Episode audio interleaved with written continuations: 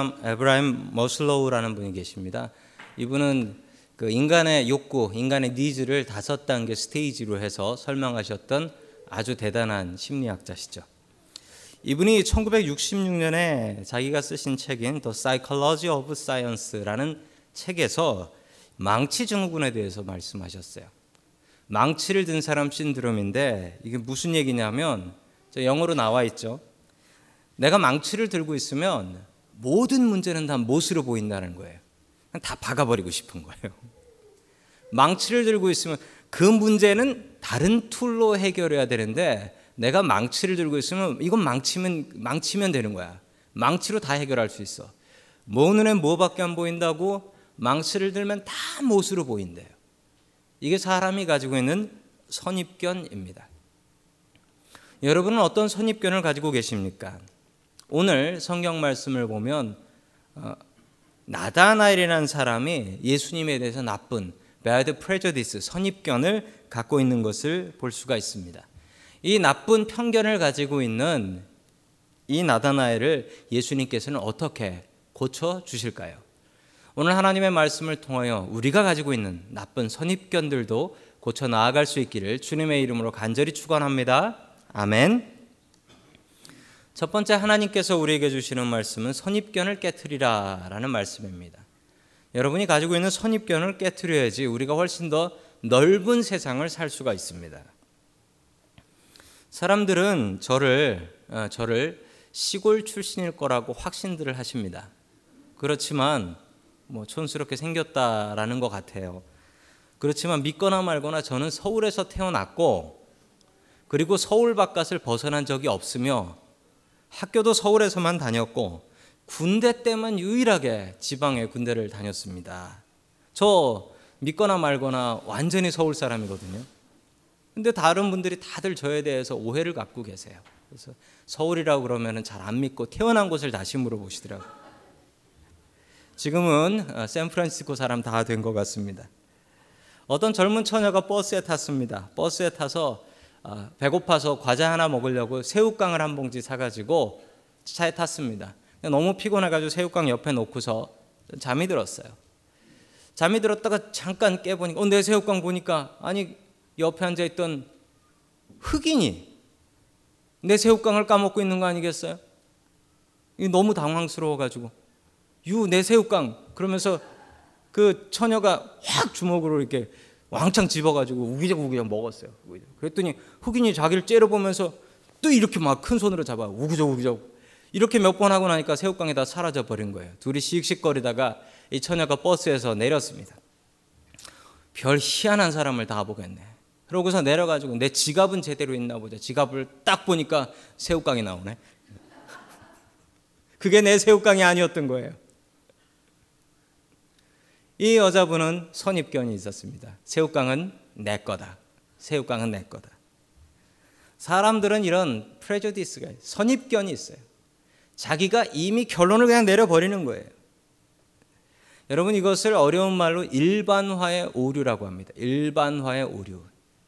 이 뭐냐면요. 아주 부분 작은 것을 경험을 해요. 그러고서 전체도 다 그럴 거다라고 착각을 하는 겁니다. 예를 들어서 이런 거예요. 미국 살다 보면 이 나라 사람 저 나라 사람 다양하잖아요. 근데 내가 어떤 나라 사람을 하나 만났어요. 근데 그 나라 사람이 아, 아주 독특해. 그 사람이 아주 독특했어요. 그러면 나는 어떻게 생각합니까? 그 나라 사람들은 다 저런가 보다. 그러다가 또 다른 사람을 하나 만나요. 그 나라 사람인데 다. 근데 만나보니까 또 비슷해. 그러면 그때는 확신을 갖습니다. 아, 그 나라 사람은 다 이래. 이게 일반화의 오류예요. 내가 경험한 건 겨우 두 사람이에요. 그 나라 전 국민을 만나본 것도 아니에요. 그런데 내 생각으로는 아, 그 나라 사람들은 다 그래. 이런 착각을 갖고 사는 겁니다. 여러분, 미국 살면서 그런 경우가 참 많이 있습니다. 여러분, 이 넓은 나라 미국까지 와가지고, 이 나라 와가지고도 지금도 우리나라 사람들에 대해 편견 갖고, 어느 지방 사람은 어때? 어느 나라 사람은 어때? 어느 학교 나온 사람은 어때? 라고 판단하는 겁니다. 여러분 그거 내려놓으세요. 내려놓으세요. 그 편견 때문에 내가 경험할 수 있는 게 더 적어져요. 자, 계속해서 우리 요한복음 1장 45절 말씀 같이 보겠습니다. 시작. 빌립이 나다나엘을 만 모세가 율법에 기록하였고 그분은 나사렛 출신으로 요셉의 아들 예수입니다. 아멘. 빌립이 예수님의 제자가 되었습니다. 빌립은 아주 꼼꼼하고 계산을 잘하고 어, 사리가 바른 사람이었습니다. 자, 대단한 빌립인데 이 빌립이 예수님께서 부르셔서 제자가 되고 나서 제일 먼저 했던 일은 이 기쁜 소식을 나다나엘에게 전하는 일이었습니다. 나다나엘에게 내가 오늘 메시아를 만났네. 성경이 기록하고 있던 그리스도 메시아를 만났네. 라고 가서 이야기를 합니다. 그런데 이 이야기를 하면서 좀 이야기하지 않으면 좋을 뻔 했던 말을 했습니다. 무슨 얘기냐면 내가 오늘 메시아를 만났는데 그 사람이 나사렛 사람 예수네. 이 나사렛 사람 예수는 좀 안 하는 게 나을 뻔 했습니다. 왜냐하면 이 나사렛 출신이다라고 이야기하는 게 이게 본전도 못 뺄 일입니다. 왜냐하면 나사렛 사람들에 대한 bad prejudice, 선입견들이 있었다라는 거예요. 뭐냐면 이 나사렛은 이 갈릴리라는 지역에 있었습니다. 지도를 보시면 저 갈릴리 호수 옆에 나사렛이라는 도시가 보이시죠? 이 호수 바로 옆에 붙은 도시는 아니고 조금 떨어져 있습니다. 호수간 아니에요. 호수는 보이지 않습니다. 자, 이 나사렛이라는 동네는 크게 갈릴리라는 큰 지역에 있었는데 저 갈릴리라는 지역은 여러분들이 보시기에도 참 살기 좋은 지역이지요. 왜냐하면 물이 있지 않습니까? 저 호수예요, 호수. 물이 있고요. 저 물이 귀한 지역에 물이 있고 평지입니다. 평지예요. 그래서 농사 짓기 참 좋습니다. 지금은 이스라엘이 그 이리게이션이라고 하죠. 물을 여기저기로 끌어다 써서 어디서나 농사 지을 수 있지만 예전엔 그렇지 않고요. 저 지역이 농사가 됐습니다. 저기서 농사 지은 그 곡식들로 이스라엘 전체가 먹고 살았어요. 그래서 어떻게 됐냐면 저기는 힘없고 힘없고 저 예루살렘 같은 수도에 있는 힘 있는 사람들이 저기에 있는 곡식들을 뺏어갔습니다. 그래서 예로부터 전 갈릴리 나사렛 지역은 폭동이나 반란이 많은 곳으로 유명했고요. 그리고 저 지역 사람들은 예루살렘에 성전이 있었기 때문에 멀어서 하나님께 나와서 예배드리거나 이 종교적으로 릴리저스한 피플이 아니었다라는 겁니다. 종교적이지 않았어요. 그런데 공교롭게도 제가 이스라엘에 방문했을 때 그 차이를 극명하게 느낄 수 있더라고요. 예루살렘에 갔더니요, 그 안식일, 금요일 저녁이 되면 이제 안식일이 시작하는데 그때가 되면요, 유대인들, 그 번호판이 달라요. 그 이스라엘에 가면 유대인들 차하고 이 팔레스타인 사람들하고 차 번호판 색깔이 달라서 멀리서도 유대인인지 팔레스타인 사람인지 알 수 있거든요. 그런데 유대인들이 이 안식일 날 차를 몰고 나, 길에 나가면요. 이 종교인들이라고 저처럼 이렇게 까만 옷 입은 사람들이 있습니다. 이 사람들이 돌을 들고 차에다 돌을 던져요. 안식일 날 차를 운전한다고. 너 같은 놈들 때문에 이 나라가 이 모양인 거라고 안식일 날 운전을 하면 돌을 집어 던져요. 심지어는 이런 일도 봤습니다. 길에 그 종교인들이라는 까만 옷 입은 사람들이 길에다가 바리케이트를 쌓아놓고서요 차가 아예 들어오지도 못하고 나가지도 못하게 하더라고요. 안식일인데 어딜 다니라는 거예요. 안식일인데. 그런데 저 갈릴리 지역 갔다가 또 깜짝 놀랐네요. 저기는 또 완전히 반대예요. 안식일날 차들 다 돌아다니고요. 아니 니들은 왜 이렇게 사냐? 안식일인데 왜 일하고 차 몰고 다니냐? 그랬더니 그때 제가 물어봤던 그 유대인 하나가 그랬습니다. 그건 예루살렘이라 그렇지. 여긴 안 그래. 라고 잘라서 이야기하더라고요. 여러분, 그래서 유대인들, 특별히 예루살렘에 있었던 유대인들은 나사렛 사람들에 대해서는 편견이 있었습니다. 그 뭐 종교적이지도 않고, 맨 말도 안 듣고, 폭동이나 일으키는 그런 사람들, 거기서 무슨 선지자가 나나? 선지자도 못 나는데 무슨 그리스도인가? 예수님의 이름에도 두 가지의 이름이 있습니다. 다윗의 자손 예수라고 불렀던 이름이 있고요. 나사렛 예수라는 이름으로 불렀던 적도 있습니다. 다윗의 자손 예수는 높은 이름입니다. 왜 그렇죠? 다윗이 왕이잖아요. 그리고 다윗의 후손에서 메시아가 나게 돼 있잖아요. 그러니까 다윗의 자손 예수는 높여 부르는 이름입니다. 그런데 여러분 예수님께서 이 이름 무척 싫어하셨어요. 왜 나를 다윗의 자손 예수라고 하냐? 나 그렇게 부르지 마라. 예수님께서는 이 높여 부르는 이름을 싫어하셨어요. 그런데 나사렛 예수라는 이름은 전혀 싫어하지 않으셨어요. 오히려 사랑하셨어요. 그리고 예수님의 제자들도요. 어디 가서 병 고치고 귀신 쫓고 안진뱅이 일으키고 이럴 땐 뭐라고 했는지 아십니까? 나사렛 예수 이름으로 명하노니라고 했어요. 이 낮은 이름을 예수님도 사랑하셨고 제자들도 사랑하셨습니다. 여러분 나사렛은 아주 낮은 동네, 천한 동네였어요. 어, 저는 저는 어릴 적에 살았던 동네가 지금도 저희 부모님께서 봉천동에 살고 계십니다. 예, 서울 출신인데 봉천동입니다. 저희 아버지께서는 어렸을 적부터 저에게 자부심을 심어 주셨습니다. 우리 동네가 얼마나 좋은 동네인 줄 아냐? 우리 동네에 서울대학교가 있다. 라고 얘기하셨습니다. 알고 보니 그건 옆에 있는 신림동이더라고요. 한 번은 제가 중국집, 저희 집이 어렸을 적에 중국집을 했는데 저희 아버지께서 어, 동원아, 꼭 가봐야 될 곳이 있다. 라고 말씀하셨습니다. 뭡니까? 라고 했더니 서울대학교에서 배달 주문 들어왔다. 배달 나가자. 그래가지고 제가 서울대학교를 배달통을 들고 한번 누벼본 적이 있습니다. 예, 실제로는 두 번 누볐습니다. 그릇 찾으러 한 번 더 갔으니까. 어, 봉천동 출신이라고 잘 밝히는 분이 별로 없습니다. 왜냐하면 알고 보니 그다지 좋은 동네가 아니더라. 지금은 뭐 아파트들 들어서고 좋은 동네 됐는데.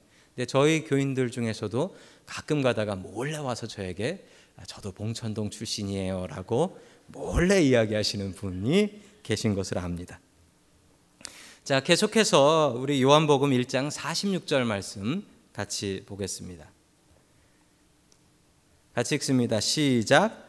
나다나엘이 그에게 말하였다. 나사렛에서 무슨 선한 것이 나올 수 있겠소. 아멘. 나다나엘이 솔직한 사람입니다. 너무 솔직해서 정말 있는 그대로 생각한 그대로 얘기해 버렸습니다. 아니 맨, 맨날 반란만 일으키고 폭동 일으키고 종교적이지도 않은 나사렛에서 무슨 선한 것이 있을 수 있냐? 여러분 나다나엘이 이런 선입견, prejudice 가지고 있었으면 예수님 못 만납니다. 여러분 선입견을 내려놓아야 돼요. 선입견. 선입견은 내가 살면서 쌓는 데이터입니다.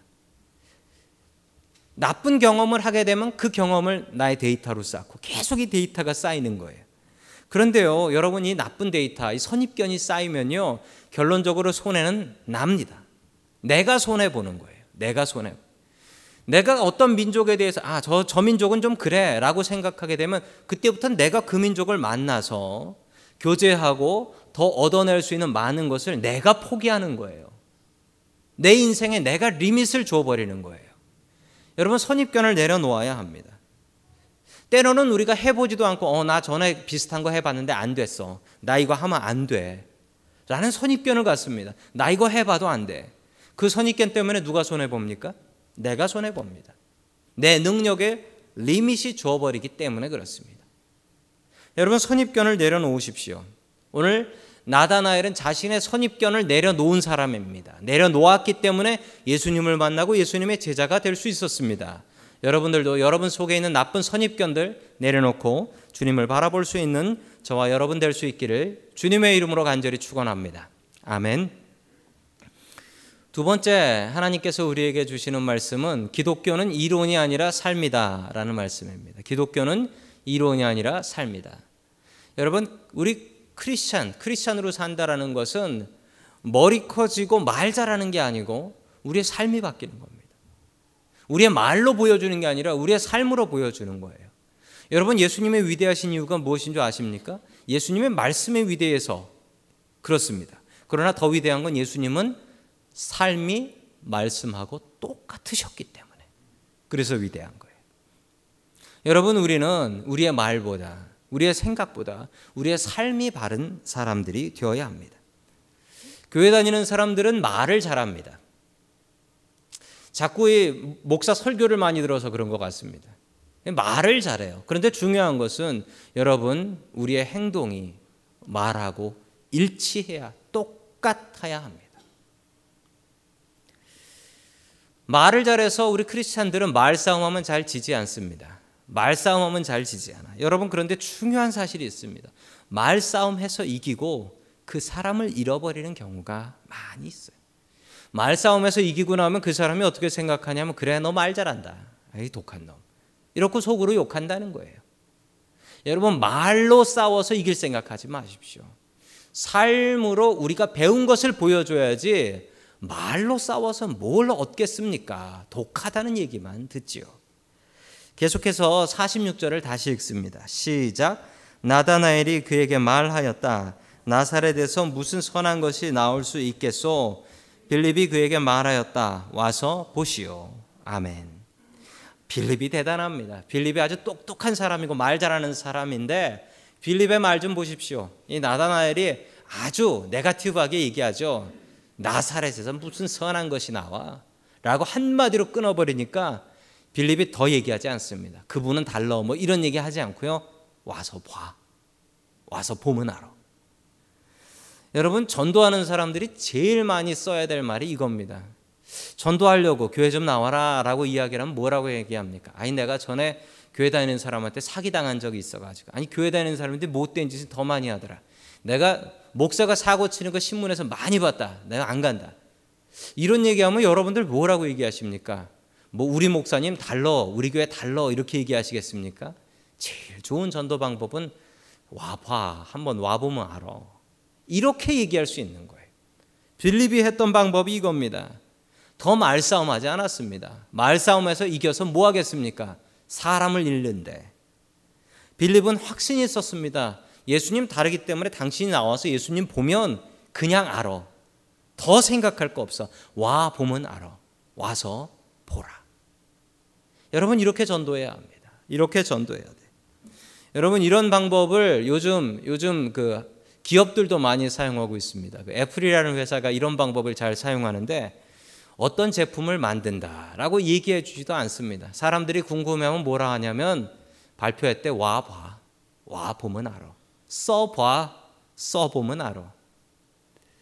여러분 한국 교회가 말만 잘하는 교회가 되면 안 됩니다. 우리가 말만 잘하고 머리만 크고 이론적으로만 잘 설명하면 안 됩니다. 세상 사람들은 우리의 말을 보고 감동하지 않습니다. 우리의 삶을 보고 변화됩니다. 여러분 정말 어렵습니다. 말 잘하는 거 쉽지만 바르게 사는 건 너무 어렵습니다. 그럼에도 불구하고 우리는 삶이 변해야 합니다. 와봐, 와보면 알아라고 했더니 교회 왔더니 따돌리고 자기네들끼리만 놀고 전혀 보여줄 것 없더라. 여러분 그러면 안 되겠습니다. 여러분 뭔가 보여줄 게 있어야죠. 여러분 우리의 삶으로 보여줘야 합니다. 여러분 와 보라, 와서 보라. 우리의 삶을 통해서 다른 이들에게 와 보라라고 권할 수 있는 저와 여러분 될 수 있기를 주님의 이름으로 간절히 축원합니다. 아멘. 마지막 세 번째로 하나님께서 우리에게 주시는 말씀은 무화과 나무를 찾으라라는 말씀입니다. 집에 무화과 나무 하나씩 심어 놓아야 할까요? 이게 무슨 얘기일까요? 선입견에 가득 가득 차고 나에게 적대적인 사람을 만나면 여러분 내가 먼저 기가 확 죽어버립니다. 나한테 따지러 온 사람, 나한테 욕하러 온 사람, 나한테 싸우러 온 사람 만나면 처음부터 기가 쫑긋하고 아니 내가 기가 죽어요. 기가 확 죽어버려요. 여러분 예수님께서는 어떻게 하셨을까요? 저 멀리서 나다나엘이 오는데 나다나엘의 눈이 심상치 않고 이미 이미 믿으려고 온 게 아니라 이 사람 이상한 사람이라는 걸 증명하려고 오는 사람 같습니다. 자, 47절 말씀 같이 봅니다. 시작. 예수께서 나다나엘 자기에게로 오는 것을 보시고 그를 두고 말씀하셨다. 보아라. 저 사람이야말로 참으로 이스라엘 사람이다. 그에게는 거짓이 없다. 아멘. 칭찬을 해버리십니다. 예수님께서. 예수님께서 칭찬해 버리셨어요. 제일 처음으로 칭찬의 말로 시작하셨습니다. 여러분, 오늘 교회에 오셔서 누구를 제일 먼저 만나셨습니까? 그분에게 제일 먼저 꺼낸 말이 무슨 이야기셨습니까? 한국 사람들이 특별히 한국 남자들이 제일 못하는 게 뭐냐면 칭찬하는 거랍니다. 혹시 오늘 교회에 오셔서 제일 먼저 만나신 분에게 칭찬하신 분 계십니까? 아유 넥타이 참 멋지시네요. 뭐 머리 스타일이 멋지시네요. 이런 이야기 하신 분 계십니까? 한국 남자들은 이걸 잘 못해요. 왜냐하면 어릴 적부터 부모님께 칭찬 들어본 적이 별로 없어요. 들어본 적도 없고 해본 적도 없는 칭찬. 그래서 칭찬을 잘 못합니다. 여러분 그런데 미국 사람들이 제일 잘하는 게 무엇인 줄 아세요? 칭찬이에요. 칭찬. 그래서 이런 말도 있습니다. 미국 사람 칭찬 믿지 마라. 특히 학교 다녀보신 분들은 알아요. 학교에 가서 수업 시간에 프리젠테이션 하는데 엉망으로 망쳤어요. 말도 잘 못해서 망쳤어요. 교수님이 칭찬을 하세요. 막 칭찬. 잘했구나라고 생각했는데 리포트 카드 받아보면 C예요. 미국 사람들은 칭찬을 잘합니다. 그런데 한국 사람들은 칭찬을 참 잘 못해요. 아이가 성적을 받아왔어요. 그러면 아빠가 아버지가 성적표 딱 보고 제일 먼저 뭐라고 얘기하십니까? 이거 잘했네를 봅니까? 이거 왜 C냐? 나쁜 거 먼저 봅니까? 한국 부모님들은 이 좋은 거 잘한 것 보기보다 오 좋은 거 먼저 체크하고 어, 이거 뭐야? 나쁜 것부터 본다는 거예요. 그리고 칭찬하지 않는다는 겁니다. 여러분 억지로 배워서라도 칭찬해야 됩니다. 칭찬하고 아첨의 다른 점이 있습니다. 아첨은 없는 거를 있다라고 하는 거예요. 선생님, 오늘 방구 냄새가 구수합니다. 이거 아첨이에요. 어떻게 그럴 수 있어요? 그런데 칭찬은 있는 걸 있다라고 하는 거예요. 있는 걸 있다라고. 이게 칭찬입니다. 여러분 예수님께서 하신 건 아첨입니까? 칭찬입니까? 칭찬이에요. 있는 걸 있다라고 했어요. 여러분 칭찬은 있는 걸 찾아서 있다라고 하는 겁니다. 이건 연습해야 돼요. 우리 한국 사람들은. 미국 사람들은 연습할 필요 없어요. 우리 옆에 계신 분들을 좀 보시면서 우리 칭찬거리를 하나만 아첨 말고 있는 걸 있다라고 해야 되거든요. 있는 걸 있다라고. 칭찬 한번 해 주시기 바랍니다.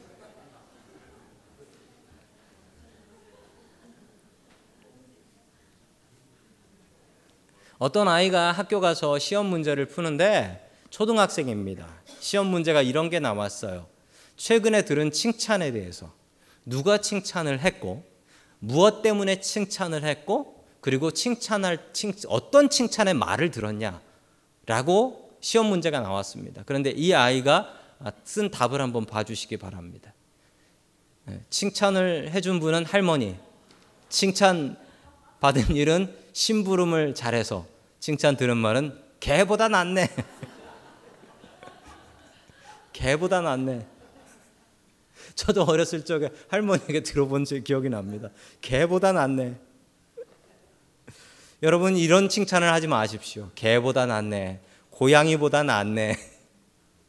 여러분 이런 칭찬하지 마시고 제대로 된 칭찬하며 살 수 있기를 간절히 축원합니다. 아멘. 계속해서 요한복음 1장 48절부터 49절 같이 봅니다. 시작. 나다나 어떻게 나를 아십니까? 예수께서 대답하셨다. 빌립이 너를 부르기 전에 내가 무화과 나무 아래 있는 것을 내가 보았다. 나다나엘이 말하였다. 선생님, 선생님은 하나님의 아들이시오. 이스라엘의 왕이십니다. 아멘. 여러분은 이 이야기가 이해가 되십니까? 이거 이해되시면 안 되는데. 교회 오래 다니신 분들은 이 이야기는 여러 번 들어보셨을 겁니다. 그런데 정말 이해 안 되는 이야기입니다. 예수님께서 어, 저 사람 속에 간사한 것이 없구나 그랬더니 이 나다나엘이 이렇게 물었단 말이에요. 이 사람이 겸손한 사람이기 때문에 뜬금없이 처음 본 사람이 칭찬을 하니까 나 아세요? 이렇게 얘기하고 나 아세요? 어떻게 칭찬을 하냐고 나 아세요? 라고 했더니 예수님께서 어, 내가 빌립이 부르기 전에 무화과나무 아래 있을 때 내가 널 보았다. 그, 그 얘기만 하셨거든요. 그랬더니 나다나엘의 갑 자기 태도가 완전히 다른 사람이 됐네요. 선생님, 선생님은 하나님의 아들이시요 이스라엘의 왕이십니다. 여러분 이게 이해가 되세요?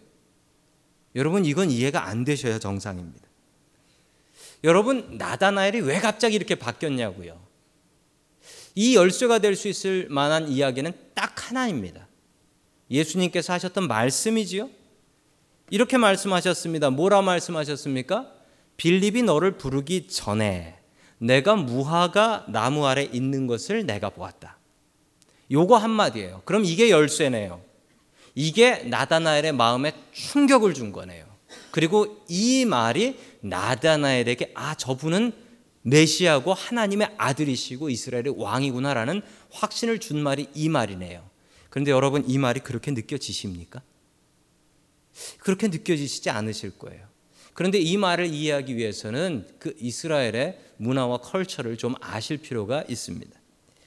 여기서 이제 무화과 나무 밑이라고 하는데 무화과 나무 밑이 뭔가? 이 무화과 나무는요 보통 한 5m에서 크게 자라면 한 10m 정도, 그러니까 저 천장 정도까지 자랄 수 있는 나무예요. 근데 이 나무는 이렇게 뾰족하게 자라는 나무가 아니고 옆으로 이렇게 납작하게 자라는 나무예요. 자, 이스라엘은 햇볕이 여름에는 엄청나게 뜨겁습니다. 자, 그렇게 뜨거운 햇볕 때문에 그늘에 들어가면 그렇게 시원해요. 습도가 없어서. 아시죠? 습도가 없는 동네에선 햇볕이 뜨거워도 그늘에 들어가면 시원하지요.